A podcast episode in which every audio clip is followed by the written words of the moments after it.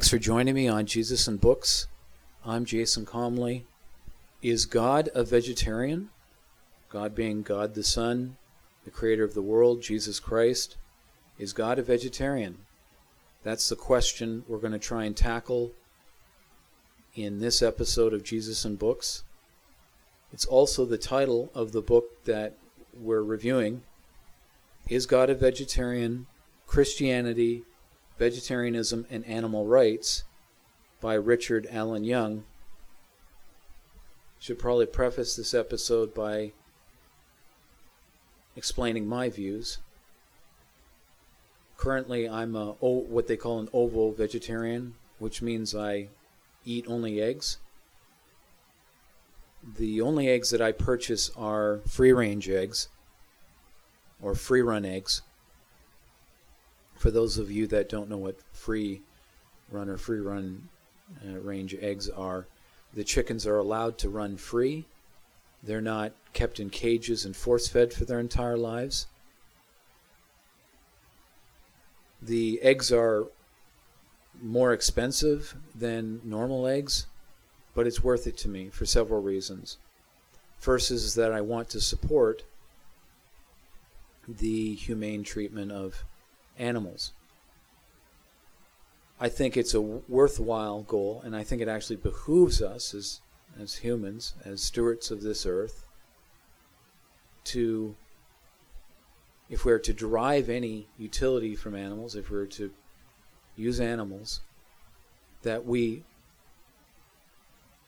try and ensure their happiness, that we permit them to be happy. So that's one reason that I'll buy free range eggs. I believe that's the closest that I can get to that ideal. I hope the chickens are happy. Uh, another reason is that animal suffering matters to me. And this book has been actually really, really helpful with that. It's had a n- number of scriptures. So there's this scriptures, if I can find it, in Joel 119 talking about how in day of judgment there'll be uh, a lack of grain for the flocks and for the cattle and that they will suffer. And also we see in psalms uh, 104 also in genesis uh, and joel 222 that animals experience fear and same kind of emotions that man does so that's confirmed in Scripture. You know, I learned that thanks to this book. The third reason is that I want to try and minimize the amount of suffering that I create in this world. So that's why I've made that decision. So where I stand with animals is that they are persons, non human persons, with a sense of self a will to live and the same range of emotions that humans feel. Certainly, science is bearing this out. There's a lot of research confirming that. But anyone with a pet who has invested emotionally in a pet would know this. They've gotten returns of love. They they know that their pet is a, is a person. So that's where I stand. But where does the Lord stand on this? That's what really matters. That's what this podcast is about. What, where does the Lord stand on this particular issue? This book helps us with that. Now, the book, the way it frames this discussion is in a as a narrative arc. So in the beginning, Adam and Eve are in the Garden of Eden. They're in this idealized state, and God prescribes a vegetarian diet. So we see in Genesis 1:29, and God said, "Behold, I have given you every herb-bearing seed which is upon the face of all the earth, and every tree in which is the fruit of a a tree yielding seed, to you it shall be for meat. So meat uh, in the scriptures is a is a kind of a general term for sustenance or food. It doesn't specifically mean flesh of, a, of an animal. So, in the beginning, in this idealized state, God prescribes a vegetarian diet. Now, at the end of the world, you know, Isaiah gives these visions you know, of after the Savior returns and harmony and peace is brought back to the earth. And this is how Isaiah describes it. And the wolf will dwell with the lamb, and the leopard shall lie down with the kid, and the calf and the young lion and the fatling together, and the little child shall lead them. So again, we'll, we're going to return back to this state where there's no killing, there's no predator prey dynamics. So, what is happening in the meantime? Let's, so, we'll discuss that a bit. This book covers everything exhaustively, and I'm just going to touch on certain things, hopefully in a kind of coherent manner. So, let's, we'll try and do this chronologically. Adam and Eve are driven are they've partaken of the forbidden fruit. They're going to be driven from the earth. They they are ashamed of their nakedness, so they're given skins to wear to cover their nakedness. So that's interesting how God gives them animal skins as a covering. And the book goes into that, discusses that. An interesting point, though, that they make that I can remember this it's um, it's not a thick, thick book, but it's extremely dense in, in information. But they were, uh, getting back to my point, they were in a fallen state when they were given these skins. That's what kind of strikes me.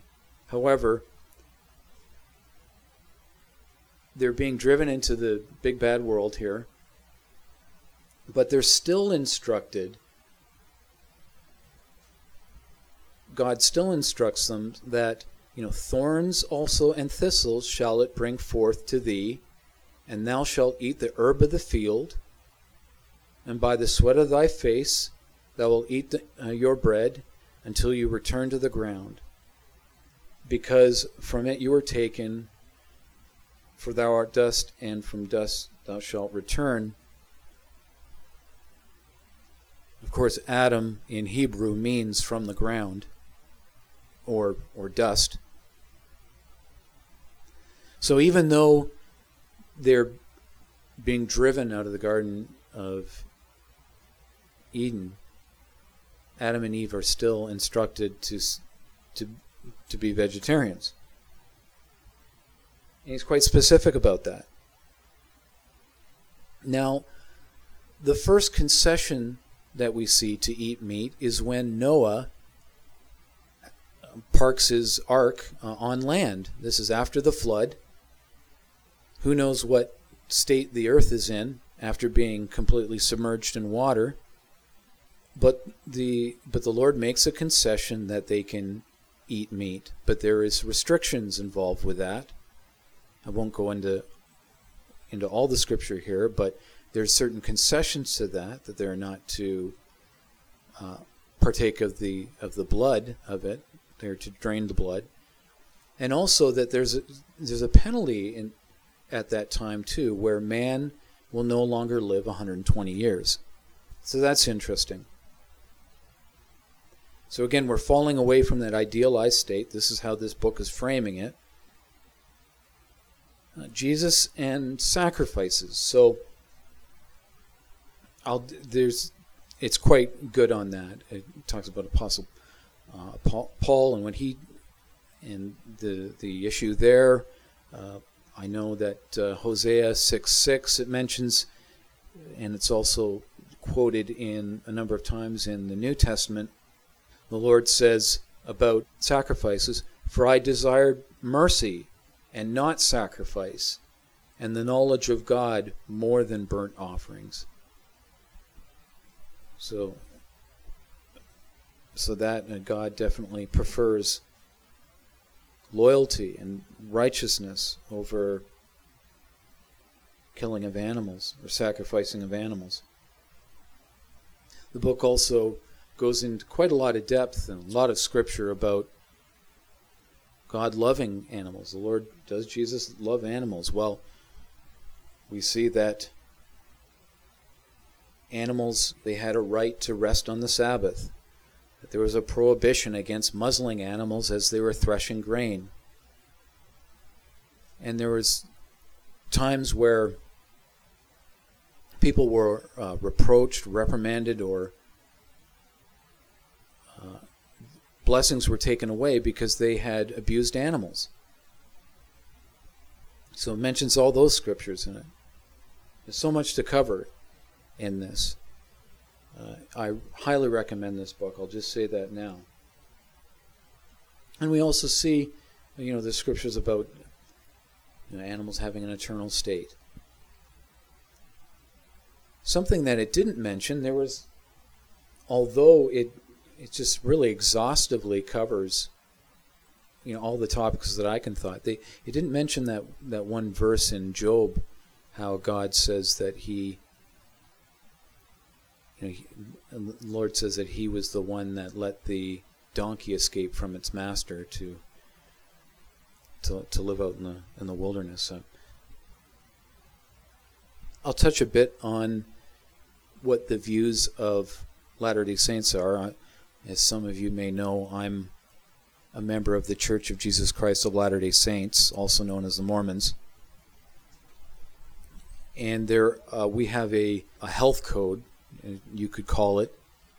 It's called the Word of Wisdom. It's outlined in Doctrine and Covenants 89, section 89. I'll read you verse 12 and 13. So this is what Latter day Saints believe. Yea, flesh also of beasts and of the fowls of the air, I the Lord have ordained for the use of man with thanksgiving, nevertheless they're to be used sparingly. And then in verse 13, and it is pleasing unto me that they should not be used only in times of winter or of cold or famine. There's other scriptures as well say generally the same thing. So there is a lot of meat in this book. Sorry for the pun. I highly recommend it. It's a great book. It's one of my favorites. If you have any questions about this or about my views, feel free to email me at uh, info at jesusandbooks.com. You can friend or follow me on Goodreads. You can also follow Jesus and Books on Twitter. So that's it. Thanks for listening. God bless.